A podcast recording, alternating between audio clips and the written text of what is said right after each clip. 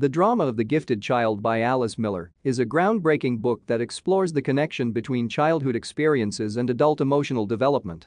Miller argues that many highly intelligent and successful people have experienced emotional trauma and neglect in their childhoods, and that this can have a profound impact on their adult lives. Miller's central thesis is that children who are gifted and highly sensitive may be particularly vulnerable to emotional abuse, as they are often expected to be mature and self-sufficient from a young age. She argues that these children may develop a sense of shame and self-blame when their emotional needs are not met and that this can lead to a range of emotional problems in adulthood.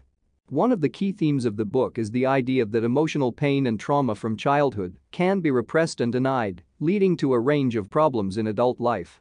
Miller argues that traditional psychoanalytic theory, which focuses on the unconscious mind and repressed memories, can be harmful to patients by encouraging them to repress and deny their true emotions.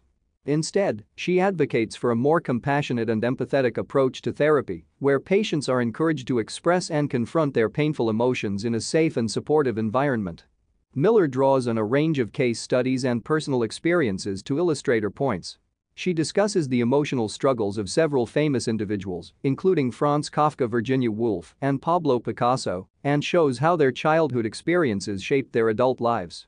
She also discusses the importance of empathy and emotional attunement in parenting and offers practical advice for parents who want to create a safe and supportive environment for their children. One of the most powerful aspects of the book is the way in which Miller emphasizes the importance of confronting and working through emotional pain in order to heal from it. She argues that this process can be difficult and painful, but that it is ultimately necessary for emotional growth and development. She suggests that therapy can be a valuable tool for this process and encourages readers to seek out compassionate and empathetic therapists who can help them work through their emotional pain. The drama of the gifted child has been highly influential in the field of psychology and has inspired a generation of therapists and counselors to adopt a more compassionate and empathetic approach to therapy However, it has also been criticized by some for its radical approach to therapy and for its focus on childhood experiences at the expense of other factors that can contribute to emotional problems.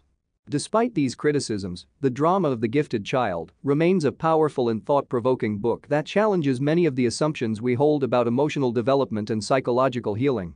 It offers a valuable perspective on the relationship between childhood experiences and adult emotional development and provides practical advice for those who are struggling with emotional pain and trauma. Whether you are a therapist, a counselor, or simply someone interested in the science of emotional development, this book is sure to fascinate and inform.